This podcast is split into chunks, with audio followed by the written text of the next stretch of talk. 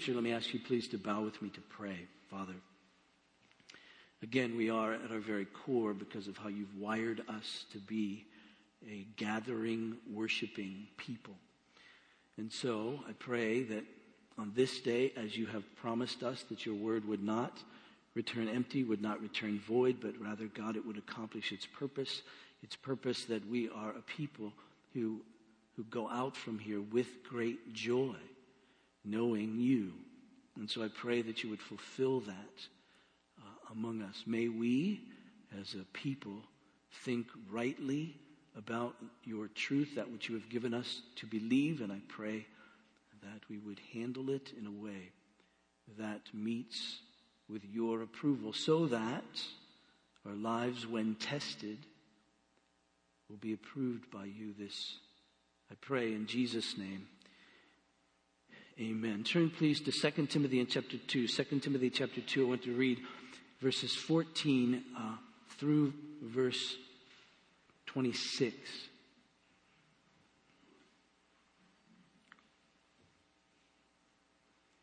Hear the word of God. Remind them of these things and charge them before God not to quarrel about words, which does no good but only ruins the hearers. Do your best to present yourself to God as one approved, a worker who has no need to be ashamed, rightly dividing the word of truth. But avoid irreverent babble, for it will lead people into more and more ungodliness, and their talk will spread like gangrene. Among them, are Hymenaeus and Philetus, who have swerved from the truth, saying that the resurrection has already happened. They're upsetting the faith of some. But God's firm foundation stands, bearing his seal. The Lord knows those who are his, and let everyone who names the name of the Lord depart from iniquity. Now, in a great house, there are not only vessels of gold and silver, but also of wood and clay, some for honorable use, some for dishonorable. Therefore, if anyone cleanses himself from what is dishonorable, he will be a vessel for honorable use, set apart as holy, useful to the master of the house, ready for every good work. So flee youthful passions and pursue righteousness, faith, love, and peace, along with those who call on the Lord from a pure heart. Have nothing to do with foolish, ignorant controversies. You know that they breed quarrels. And the Lord's servant must not be quarrelsome but kind to everyone, able to teach, patiently enduring evil, correcting his opponents with gentleness. God may perhaps grant them repentance, leading to a knowledge of the truth, and they may come to their senses and escape from the snare of the devil after being captured by him to do his will. Many, many years ago, when I was uh, teaching uh, economics, I was looking for a new textbook one semester, and and um, I always felt guilty, frankly, because our students in the sophomore year had to purchase this encyclopedic textbook. And it was a two semester book. In those days, it was expensive. I can't imagine how much they cost these days, but they were very expensive. Uh, and they, uh, for most of our students who were taking the course, they probably had very little use after that unless they moved to a city like Lawrence that had a small phone book and they had small children and they would need this thicker book uh, to set their children on uh, for dinner. But uh, other than that, it wasn't very helpful. And um, so I was looking for a book. I came across a textbook once that was about 200 pages. And I thought, wow, they'll love this. Uh, it was called The Economic Way of Thinking. I even like the title. It was much better than a book called The Principles of Economics. So I like that. But as I was reading the preface, the author made this statement. He said, Beware Short writing makes for long reading. And I said, they'll never get this. because short writing does make for at least long thinking, you see. And I, I always have that in mind when I read through the scripture. And you may say, well, it's a long book, but given its subject, God, and our relationship to Him, it's really rather short, I think. And especially as we come to some of these epistles, we find they're quite short. Peter, I'm sorry, uh, Timothy and, and, and Paul had this great relationship. You get the sense there's a lot going on here. These words between the two of them uh, mean a great deal because of their closeness. I know that when I get certain letters or emails or whatever from close friends. They don't necessarily have to be long because I know what they're saying in, in, a, in a brief period of time. When I read it, I think upon it long because I know that person. You get the sense that this is happening here. And so I say that only to tell you there's no way I'm getting through all of this that I read to you this morning. Now you remember that Paul and Timothy are close, and Paul is calling Timothy to come to Rome. Paul's in Rome. He's in prison. Persecution is happening, perhaps the harshest persecution that Christians have known. Paul's a criminal for being an apostle at this point, and so there he is. He's inviting Timothy, this timid young pastor who's been in Ephesus. He's inviting Timothy to come and, and, and to share, as Paul puts it, in Paul's suffering. So you get the picture of what he's being invited to. He's, in a sense, being invited into the lion's den, if you will. And so Paul's saying, I want you to come here. And, and he's giving Timothy then in this letter, we trust, courage, encouragement, but courage to be able to leave Ephesus and come and share with Paul. You get a sense, as we get to chapter 4 someday in this letter, that a man named Tychicus is coming, and he's probably going to be the interim, at least, pastor, or maybe the pastor at Ephesus after uh, Timothy leaves. So Paul's made preparation to send Tychicus, and so he's going to come, and, and Timothy then is going to go, and he's going to share then in the sufferings of Paul. So let me quickly give you the outline, I think, of this passage. It'll take us a couple of weeks to get through it. First point this, that that, that there's great danger in Ephesus. We know that. Great danger in Ephesus, and the danger that still exists in the community even after Paul's first letter to Timothy, and even after Timothy having been there for quite some time, that there's, there's false teaching going on. That's the, that's the danger, right? Now, the protection, if you will, uh, the counter to that false teaching is right teaching. That requires the right handling, as Paul puts it, of the word of truth, of the word of God, the right handling of it. And so here's the danger, here's the protection.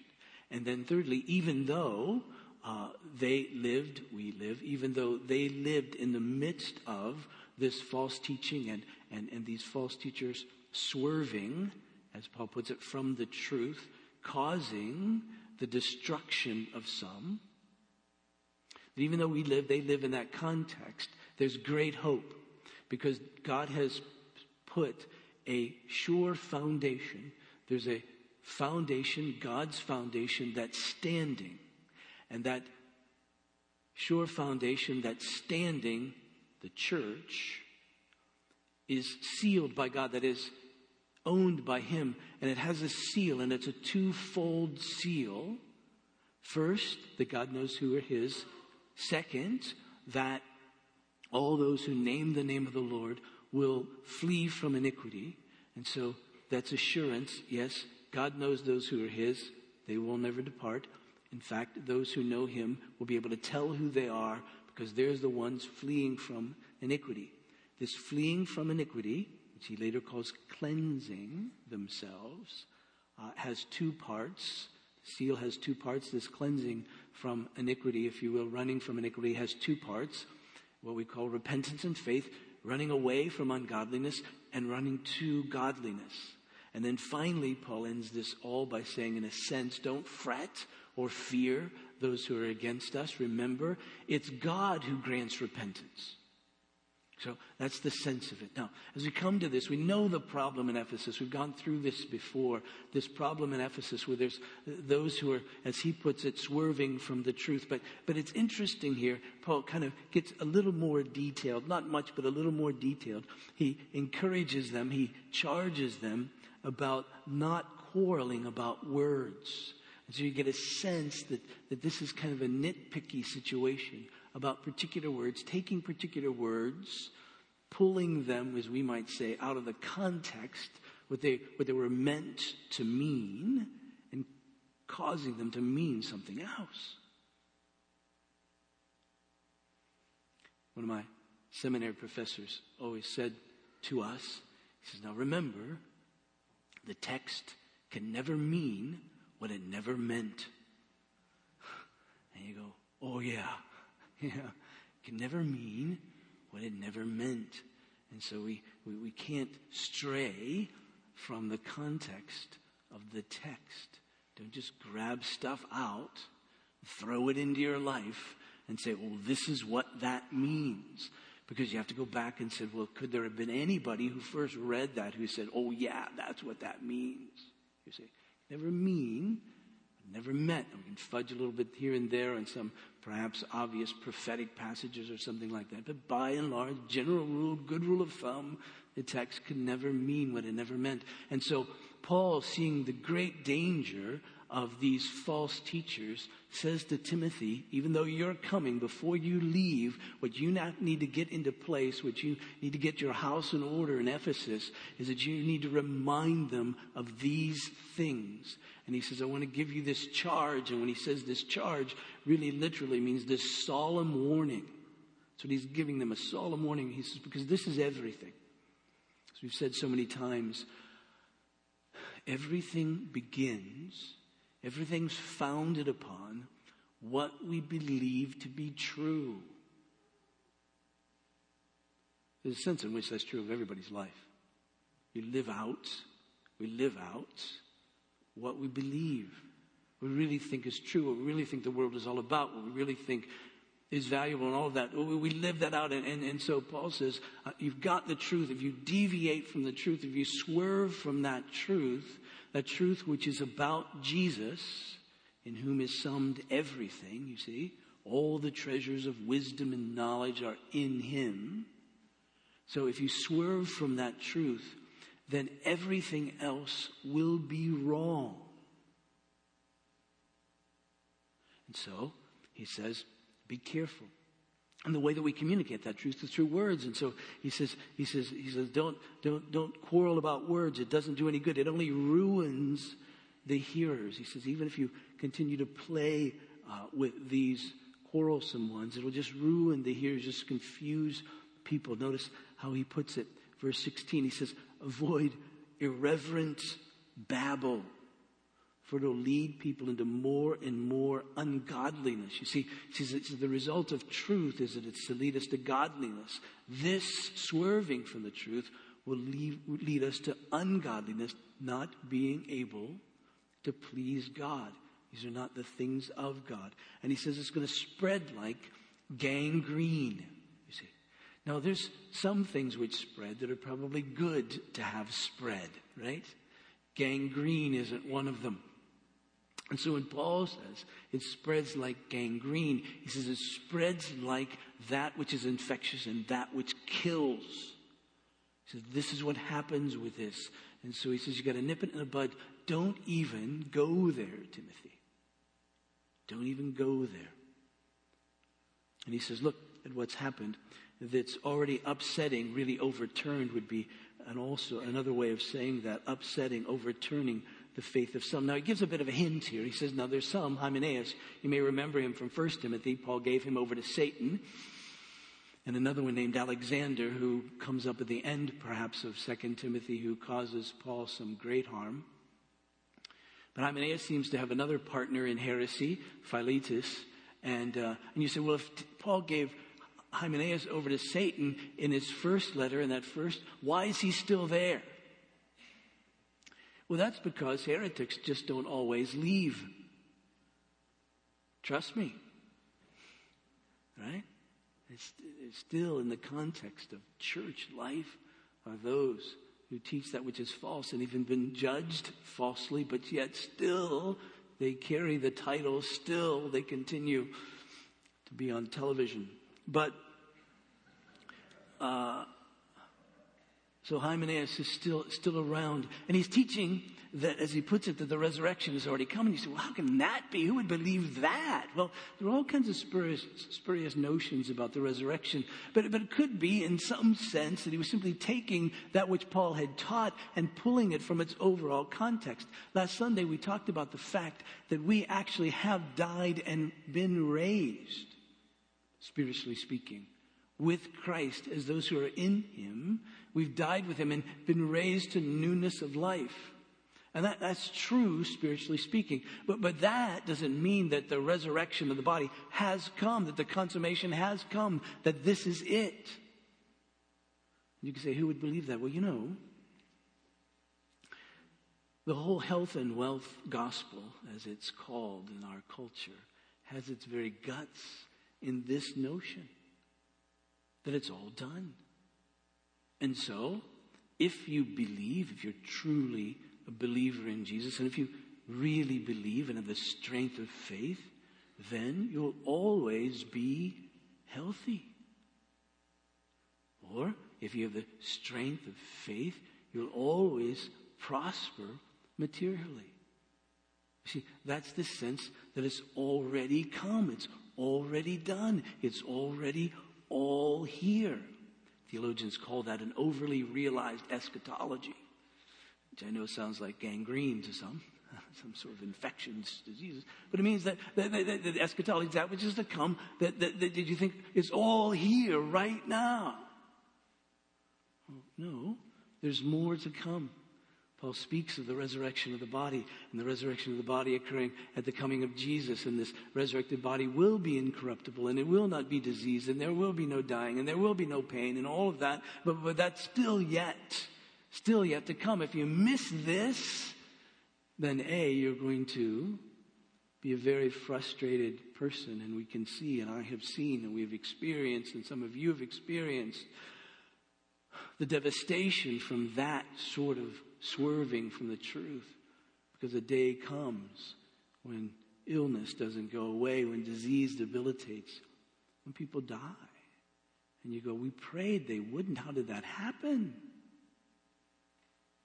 Or when things are going fine financially and then all of a sudden they don't go fine and you think, What's wrong with God? What's wrong with my faith? What's wrong with our relationships? He lied to me.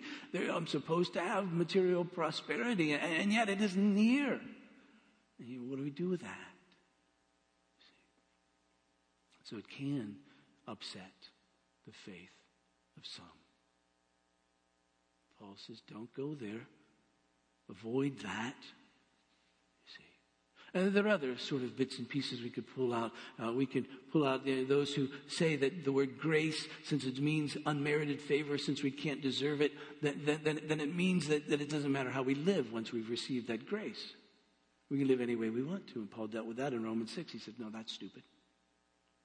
Because this grace comes, you see. If we, if we believe that grace has come and we've received it and it doesn't matter how we live, then, then we miss the value, we miss the benefit of being able, as Paul writes to Titus, that the grace of God has appeared to all men, teaching us to say no to ungodliness. You see, it comes to us and the joy of it, part of it, is that we're able to overcome these things.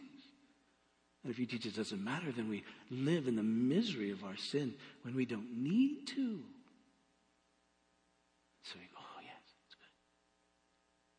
Those who say that God is love, yes, indeed He is. But, but that doesn't mean there isn't judgment, and that doesn't mean that there isn't eternal punishment for those whose sins have not been forgiven because they've not turned to Christ.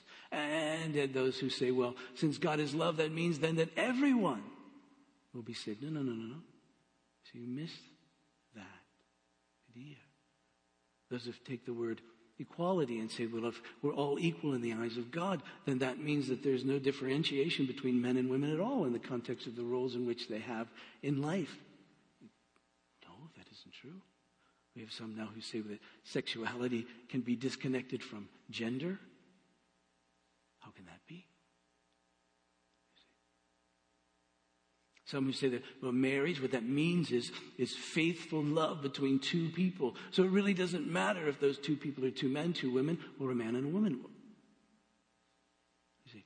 And so we can take these points and out of their context and misunderstand them. And so Paul says to Timothy, uh, don't go there. Stick with that which is true, you see. Stick with that which is true. That's of what's value because these things are devastating. Notice the safeguard, verse 15. He says, Do your best to present yourself to God as one approved, a worker who has no need to be ashamed, rightly handling the word of truth. Uh, do your best to present yourself to God as one approved. There's a sense in which we're wired as human beings to desire approval. We simply are. Kids really, whether they know it or not, kids really desire the approval of their parents. Workers really desire the approval of their bosses. Husbands, the approval of their wives, wives of their husbands. I mean, it's just the way we're wired. But, but you see, the ultimate one to approve us is God. And, and there's this sense that this word approval means once tested, you, you prove yourself in such a way that God says, yes. And we have built within us this great desire to hear God say, My good and faithful servant, enter into the joy of your master. There's something in us where we're wired for that. We really desire to hear God say that. Now we know that in and of ourselves, we're to be rejected by God because of our sin. We know that. We get that. We understand that. And we know that in Jesus we have his approval. That's true. But we also desire in the course of our lives, as we're tested, as our faith is tested, we're wired because of the grace that's at work within us. We're wired. We desire when those tests come to satisfy God, to please Him. That's just true. Now, when we fail, we know that we confess our sins and He forgives us and all of that. But yet, still, we don't start out the day going, God, this is going to be a great day. I'm going to sin so many times. And I can't wait to confess because I know that, you know, that's just going to be, the, we're just going to have the best day today. No, always start out by going, oh God, please help me to live in such a way that you are pleased when I sin up. But, but, but I desire to follow after you. Please help me. There's, it's in us. We're wired in a good way to desire that from him. And so, so Paul says to Timothy, and he really says to all of us, do your best to present yourself to God as one approved. That is, when the tests come, when the tests come, that because of your dependence upon Him, because of your faith, because of His grace at work within you, yes, but you present yourself as one to be. And He says, do your best, be diligent, make every effort. See, there's a diligence that's required. God engages us in this. I must confess to you, I've had in my notes every Sunday for since I preached from 2 Timothy 2 1, where Paul says to Timothy, Be strengthened by the grace that is in Christ Jesus. Given that expression, every Sunday I've had in my notes somewhere to say uh, that when God calls us, the right expression isn't that we're to let go and let God. Right? That's a wonderful expression in some ways. The, the, the, the, reason that people have grabbed a hold of it isn't because they're heretics, but, but because of the, the passage that speaks to casting all our cares upon God. And so that's kind of the, the origination of that expression, let go and let God. The danger of it, the danger of it is that it removes us from the equation, and God never does that. Trust in God doesn't mean that we're utterly removed from that. We're trusting. And because we're trusting, that has implications in our lives. We enter in. Another expression that we often use is, I can't love that person, so Jesus will love them through me. Y- yeah, I get it. But the way that He'll love them through you is by transforming you to be a lover. We don't get to say, I hate you, but here's some money.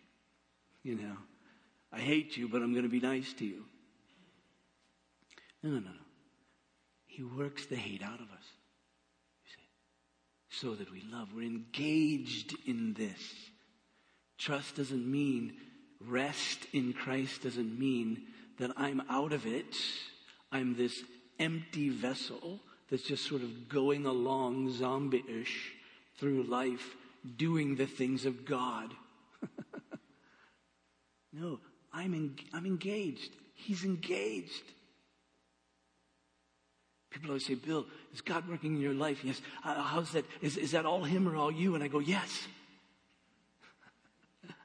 see, it's, it's all, it's, he's, work, he's at work in me. We're to be diligent in this. You know the verse I'm going to go to next Philippians and chapter 2, verses 12 and 13.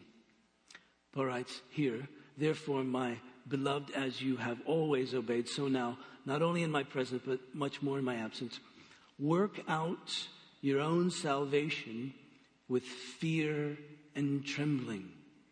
Be diligent about this. All right? Do your best, if you will. Be engaged. Work it out.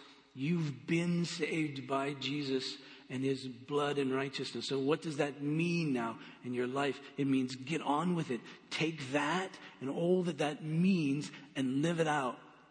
But he doesn't stop there, fortunately. He says, work out your own salvation with fear and trembling for or because. Well, this is how you can do that. For it is God who works in you both to will and to work for his good pleasure. That means God is engaged and we're engaged in this life in which we live now that He saved us. When He saved us, if you will, it was all Him, that is to say. He did it, we couldn't. But now that He has, He's at work. We're now, as the scripture says, born again. We're given new life. Thus, that new life is to live. But again, we don't sleep through this. We don't coast in this. It's not downhill now, right? We're fully engaged. So he says, do your best. Be diligent, for instance, in Ephesians in chapter 4. Paul has spent the first three chapters telling them all that Christ has done. One of the things that Christ by the Spirit has done is joined us as believers together. That's a done deal. He's done that. Notice how he puts it then in chapter 4. He says, I, therefore, a prisoner for the Lord, urge you to walk in a manner worthy of the calling to which you've been called, with all humility, with gentleness, patience, bearing with one another in love, eager, that is, doing your best, same word, eager or be diligent, eager to maintain the unity of the body, um, the unity of the Spirit in the bond of peace. In other words, he's saying, listen, the Holy Spirit's done this. Now be engaged. What does that mean? It means you need to work at this. It means you need to be patient with each other. And that's work. That means when we're being aggravated by each other, we live like we're not being. That's work, right? You need to be patient and kind and gentle and humble, all those kinds of things with each other, you see. That's, he says, engage with that. Engage with that kind of thing. Paul writes to Timothy in, his first letter, he says, fight the good fight of the faith. He said, this is, this is a fight, so engage in all of this. The author of Hebrews puts it like this in Hebrews uh, in chapter 6. Notice he says, uh, verse 11. It says, And we desire each one of you to show the same earnestness. That's that same kind of word group, if you will, the same earnest, same diligence, doing your best, the same earnest to have the earnestness of the full assurance of hope until the end, so that you may not be sluggish but imitators of those who through faith and patience inherit the promises. He says, This isn't the time to be sluggish as believers. Get on with it. Live this out. Engage fully in all of this. The passage I read this morning throughout our time of, of worship is one just like that. It begins in 2 Peter chapter 1 verse 3, speaking of the, the power of God that's given to us everything that we need for life and godliness. He says it's here. You have all that you need for life and godliness. And that comes through the knowledge of Him, knowing Him, who called us to His own glory and excellence, by which He's granted to us His precious and very great promises. He says, You've been given these promises, know them. You've been given this word, know it. You've been given this word so that you can be godly. Everything in this word for life and godliness. And this begins, of course, in our our coming to faith. It's in there to, to repent of our sins and to trust in Him. And then His wisdom and the knowledge that His Spirit is with us and, and that He'll be strengthened by Him and all of that. He says, all that's here. So you, you need to know this word, all these great and precious promises, because through them you become partakers of the divine nature. That doesn't mean we become deity, but it means the very presence of God and His work is in our lives.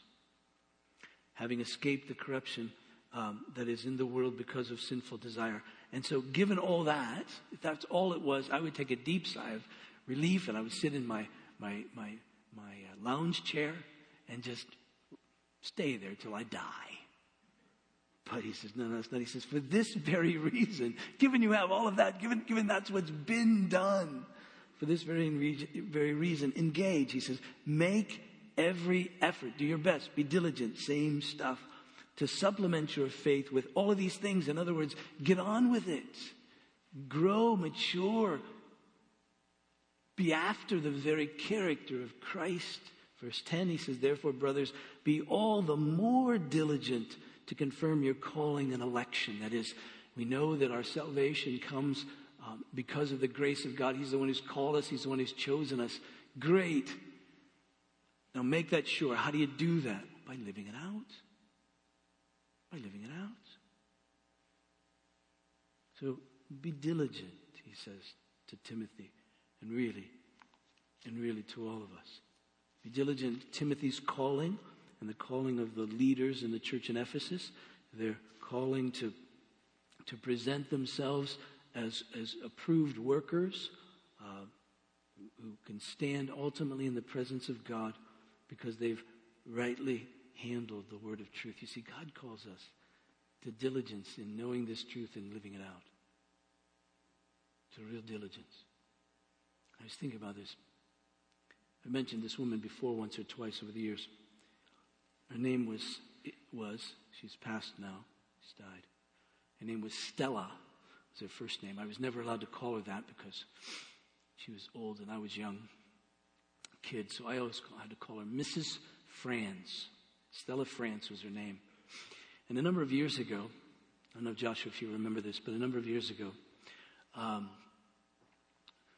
Karen and I and our kids and uh, my mom and dad uh, were back visiting our old hometown where my dad had been born and raised and where I was born and raised until I was 15. And we went to visit Mrs. France. We went to visit her because she had taught my dad in the fifth grade. And she had taught all of my sisters and myself in the fifth grade as well. Not all at the same time. My dad actually had graduated from fifth grade uh, much before that. So you can see this kind of thing. Not only did she teach us in the fifth grade, but she also taught us all, my dad included, in elementary school, Sunday school in the church.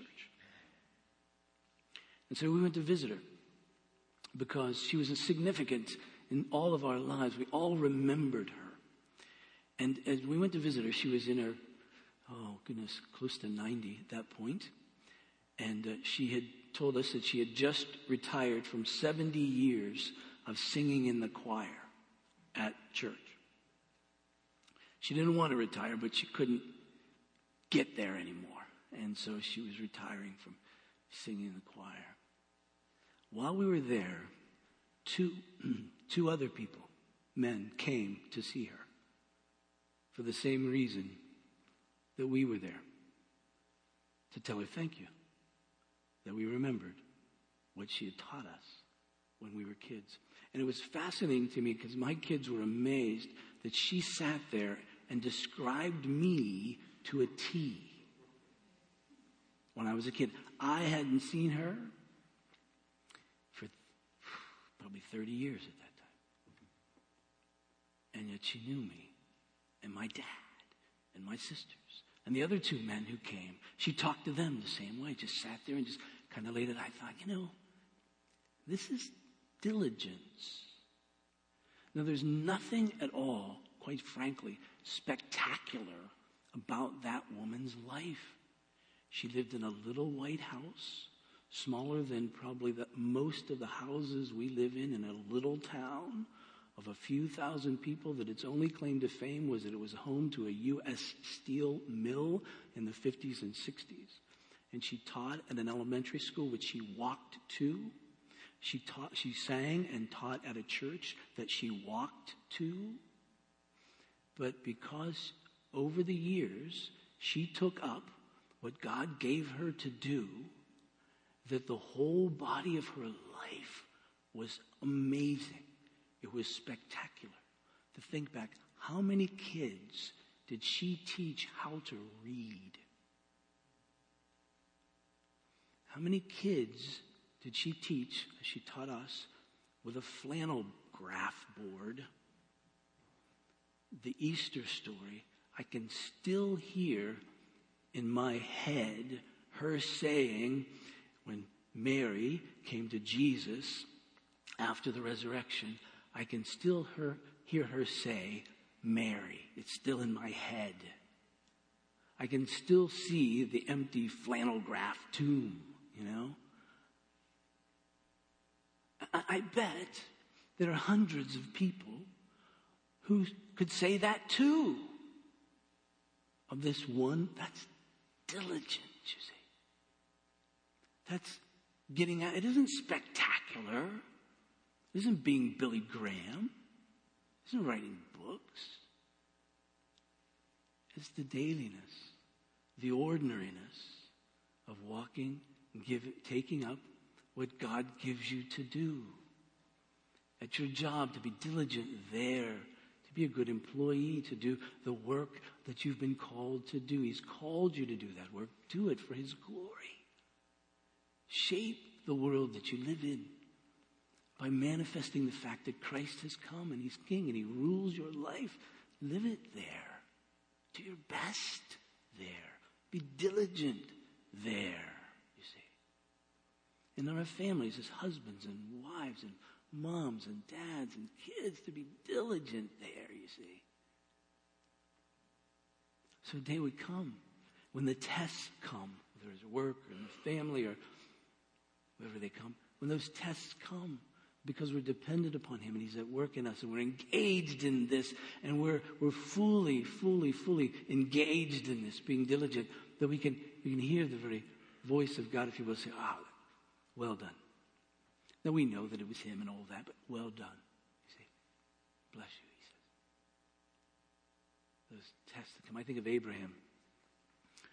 Great test that he had and that day on Mount Moriah where he was to take his son, his only son, the child of the covenant, all his promises, all the promises of God, his whole life were dependent upon that child, Isaac, and he was taken. God said, I want you to sacrifice him. Now we know that Isaac was the safest person on the planet that day.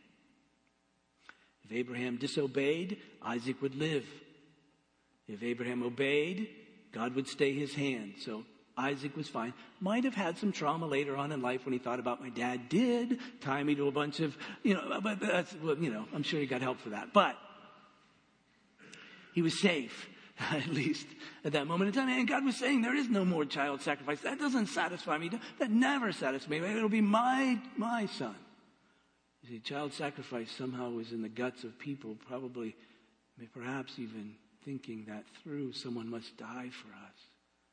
God said, No, you don't know. In your perversion, you've got that all wrong. Not your kids, mine. And the scripture says that God tested Abraham that day.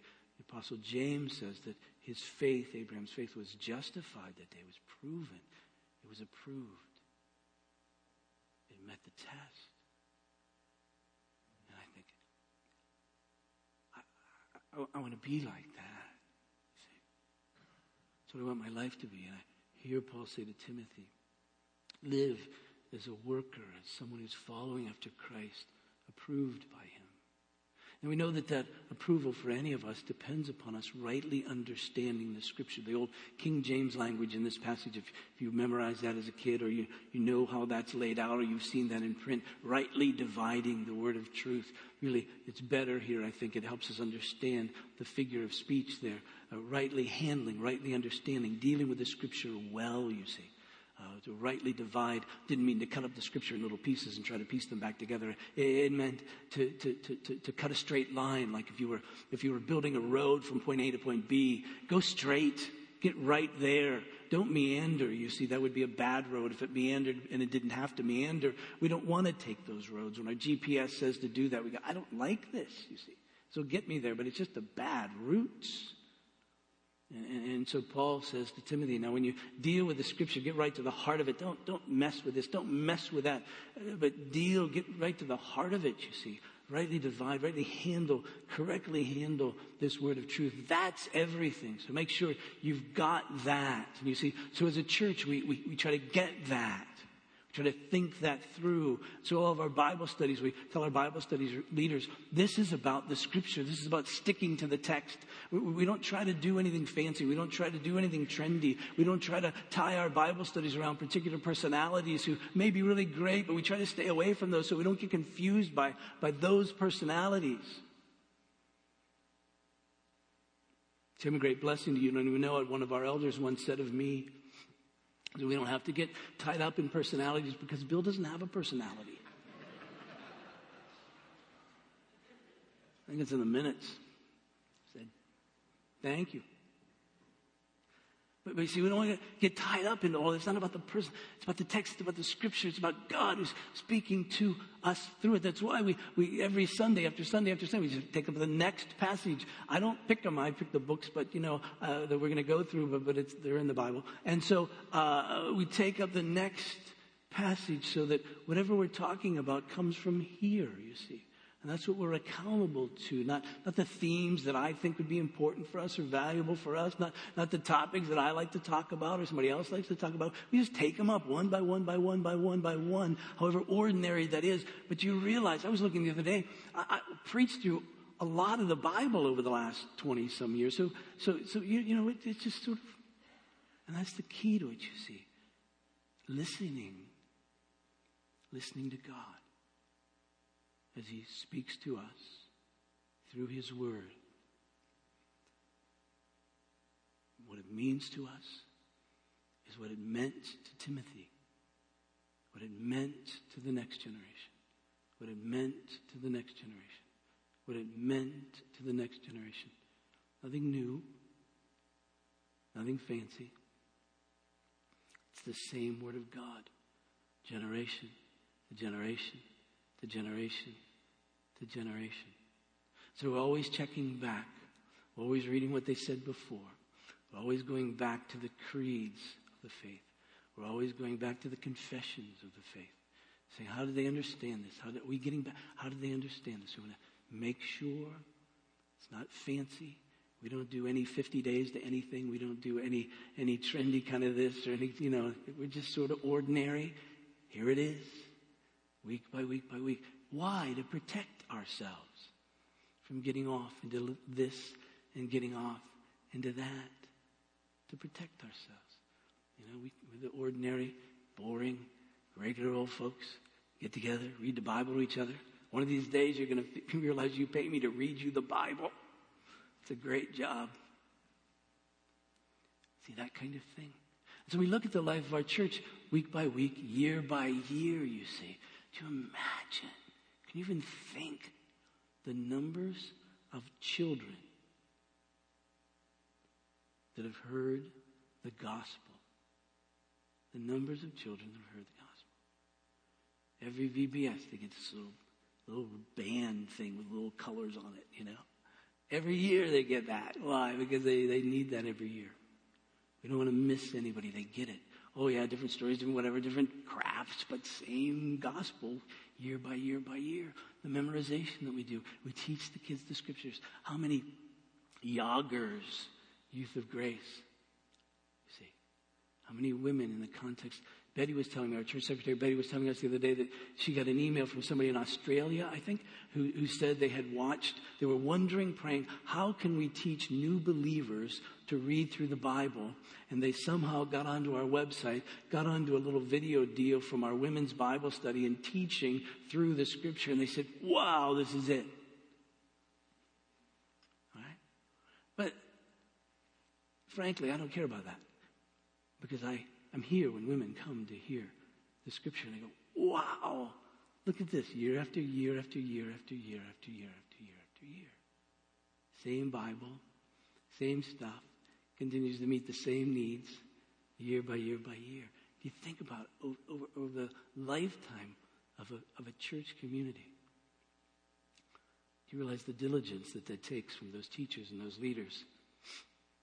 People who see themselves. My Mrs. France saw herself as a fifth grade Sunday school teacher. That was her identity. She would never think not to teach fifth grade Sunday school until she couldn't anymore. It wasn't, well, I'll do it for a couple of years and take a year off because, you know, that's just what everybody. No, no, no, no, no. That was who she was. She could not teach Sunday school. She had to. It was just DNA. Holy Spirit, DNA. So she was diligent about that. The women who lead Bible studies, the men who lead Bible studies, the people who come, the diligence in, in doing that. The people who work with the youth group, the diligence in doing that. Being able to have this place, the diligence in doing that and bringing that about so that we can have for our community a place, not only for now, but for our kids, and not only for our kids, but for the generation later. Can you only imagine the numbers of people first of all, that have gone through our doors because we live in such a, a, a, community with university students and others that have gone through our door and, and they're all over the place, and who will come to worship God. Diligence. But we must rightly handle the word of truth. The assurance we have is this that God has placed his seal upon us. That this foundation, the church, the support and pillar of the truth that God has said, I know who are mine. And then he says to us, those who are mine, you'll know you're mine because you're the ones who are going to want to flee from iniquity, flee from ungodliness. Well, we'll take that up next week. Play with me, please. Father, I pray for me and for us that we would get it and that we would be those who are diligent in our handling of the scripture. But not only that, Father, diligent in living that out. We take hold of that which is true that you have given to us from your word, God. We'd take hold of that. And we'd engage with you through that and we would live it out. Father, please be with us. Help us. Father, I pray that be true for us all on good days and bad. I pray for those who are suffering, who find themselves in great difficulty, that, Father, this word of God would penetrate their own hearts and they would believe and trust. And they would engage in that and understand that you are for them. And if you are for them, nothing, no one can be against them. And that their sins forgiven in Jesus uh, cause them then to be united with you. Thus, you as merciful and faithful high priest will come and will help them. And Father, I pray that that would be sufficient for them until the day of Jesus Christ. Father, for us all in various walks of life, in various difficulties. I, I pray, Father, that as we, as we go to work, as we tend to our families, as we tend to our friendships, and Father, we live in such a way that all in those spheres would know that the King has come, that Jesus has come, and that we belong to Him, and that we would manifest His rule and righteousness in our own lives. Father, be with us as a church that would never let down, that we would continue to be diligent about these things to which you've called us, most especially in the guarding and teaching and of your word. And Father, that that would always characterize us. When people would come here, they'd say, yes, we can trust this people, we can trust this church uh, because they lead me to God, because they're faithful to his word. Father, I pray that always be true. If it isn't, I pray that you deal with us as dramatically as necessary to cleanse us. Father, even now, by your mercy and grace, we pledge ourselves to learn from you and to follow after you, that you might be glorified through our lives. This we pray in Jesus' name. Amen. Please stand for the benediction.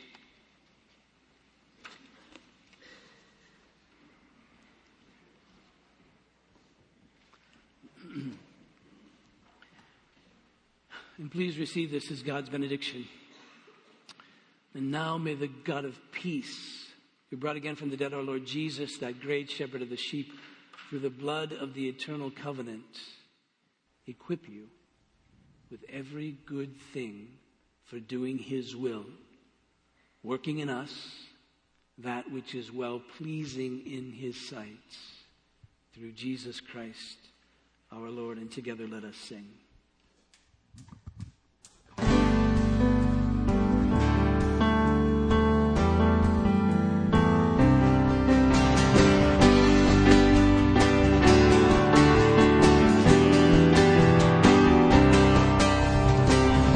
Your glorious cause, oh God, engages our hearts. May Jesus Christ be known wherever we are. We ask not for ourselves, but for your renown. The cross has saved us, so we pray your kingdom let your kingdom come, let your will be done, so that everyone might know your name. Let your song be heard everywhere on earth, till your sovereign work on earth is done let your kingdom come.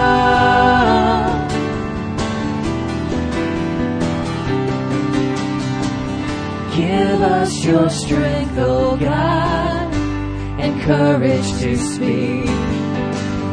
Perform your wondrous deeds through those who are weak. Lord, use us as you want whatever the test.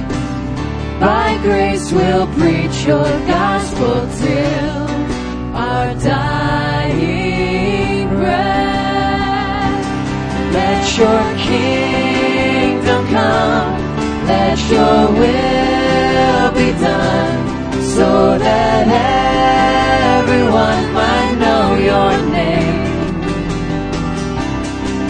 Let your song be heard everywhere on earth till your sovereign work on earth is done. Let your kingdom come, let your will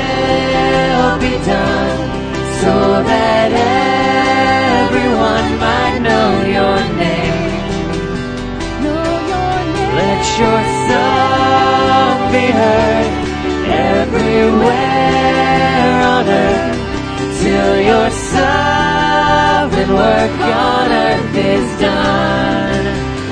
Let your kingdom come. You are dismissed.